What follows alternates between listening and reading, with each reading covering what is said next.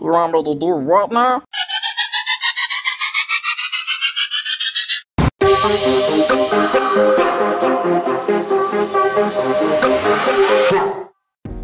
Hey, what's going on, Potato Chip? It's your boy, Jerry, the Fitness General, Washington. And today, we're gonna do number two. Episode number two, that is.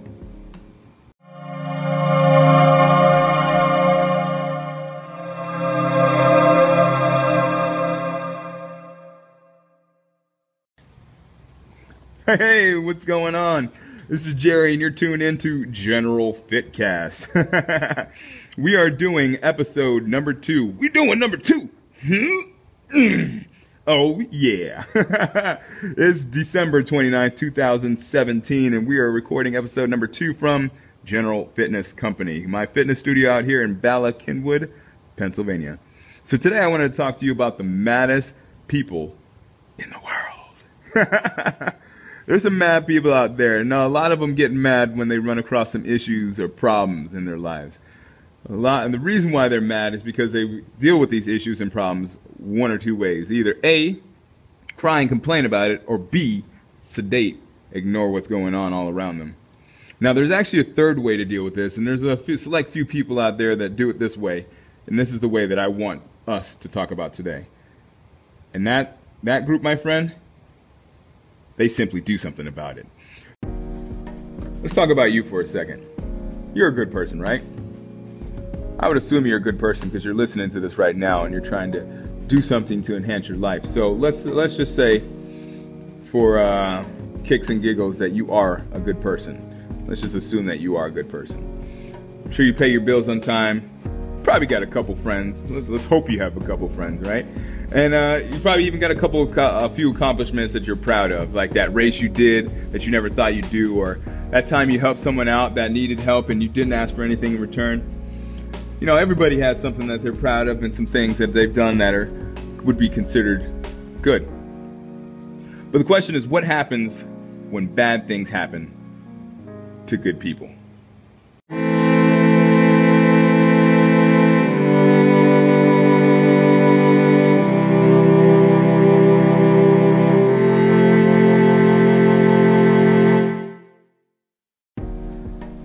Okay, so bad things happen to good people all the time. bad things happen to bad people all the time. Only difference between what we would consider a bad person and a good person would be one word scarcity. So, let me give you a little explanation. Scarcity is, a, is really a condition in where you see the world from a, uh, a lacking perspective in other words, it's kind of like a how those people that you see that have a win-lose mentality, meaning that if they ever get in an interaction with someone, they either have to win or they have to settle for losing. Okay, that's a scarcity mentality. Now, it's the opposite of uh, what I would like to call a winner's mentality or an abundance mentality. And that's where you feel like you can win in every situation. Not necessarily that you're winning over someone, but you're winning and maybe that other person is winning too. All right, so let me tell you a quick story about the difference between uh, scarcity and abundance. I'm sure you can think of a, a few examples on your own, but uh, let's just break it down with the old school King Solomon from the Bible. Now, I'm not really a super religious person, but you know, knowledge is everywhere and if you can find some knowledge that's uh, been around for 2,000 years, um, you know, you, you, probably could, it's a, probably a safe bet that it's uh, some stuff that a lot of people have used uh, for success in their own lives. So, King Solomon, he was a guy that he was a king and uh, he was a pretty fair judgment of, uh, of people's character. So one day, these two ladies, a mother of a baby and another lady that had apparently stolen that baby um, and claimed it as her own, were fighting. Obviously, the, ba- the, the baby's mother said it was her baby, and the lady had stolen it also said it was her baby. They had fought endlessly. They fought forever, and until finally King Solomon said, "Enough!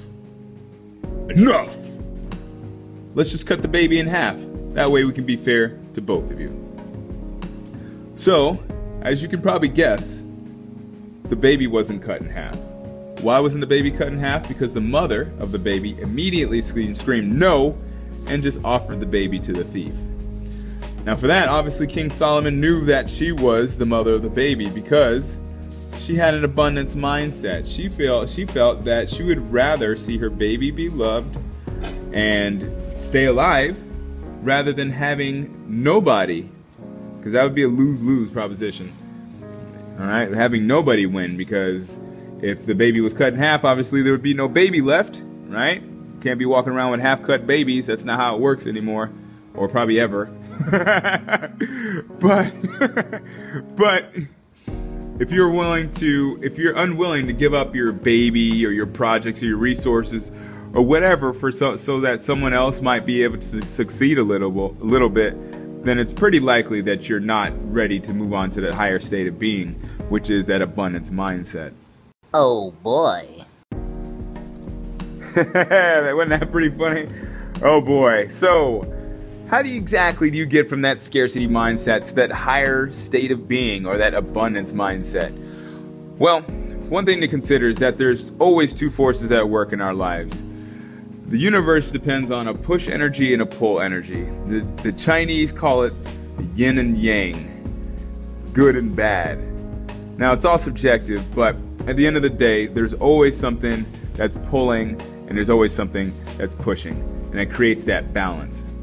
Now, a lot of times people can get out of that balance. You have to, they end up pulling so much into their lives that they're consuming and they can't do anything else. They get so full they can't even move. So, some, one thing uh, one example of this is like uh, Thanksgiving dinner. Think of yourself after eating Thanksgiving dinner. You got the stuffing, you got the cranberry, you got the, you got the turkey. Of course, you got the turkey. It's Thanksgiving.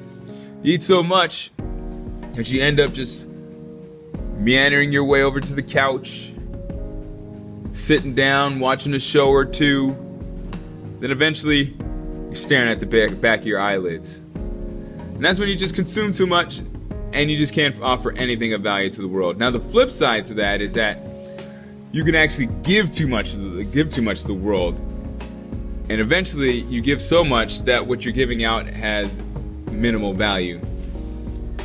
A lot of people out there there's not actually there's not a lot of people out there. I wish there was more people out there that gave, but for the most part, those people out there like those do-gooders or whatnot, you know those people. Those are people that you would see that would probably be a great example of this. One thing I can think of at the top of my mind is uh, actually Mother Teresa. Now I don't know if you know, she died with like zero dollars to her name, although she did raise over hundreds of millions of dollars for um, people around the world. The thing is, like I said, she had nothing to herself. So it's reported that she had she suffered some from severe depression before she died, and essentially all but denounced Christianity. So Mother Teresa, lady that had zero dollars, but yet was responsible for hundreds of millions of dollars, was depressed at the end of her life. So that's something to consider. You can't consume too much, and you can't give too much. Once again, we're back in that fine balance of yin and yang. So, where do we go from here? What is a practical application of this yin and yang? Well, unfortunately, I can't give you that answer. For, uh, I can't give you that specific answer because it takes time and it takes practice. You have to you have to practice giving, and you have to practice receiving. One thing you have to always remember is that life is not about fairness. It's not about right or wrong. It's not about good or bad. But it's all a matter of perspective. So that's all I got for you today. That would be our second podcast. we did it! Well, I did it. but we did it because you listened. I appreciate you listening.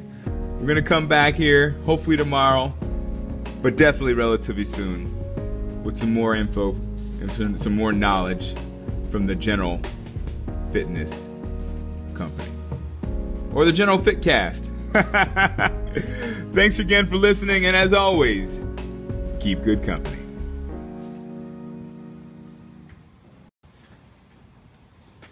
Hey, you're still here. Thanks, buddy. Well, you know what? Let me take this time real quick to say thank you.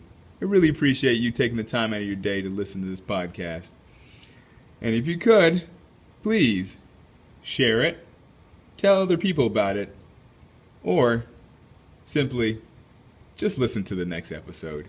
I'm sure it'll be coming up soon, and it's going to be great. All right, Broham. Take care. We'll talk to you real soon. Keep good company.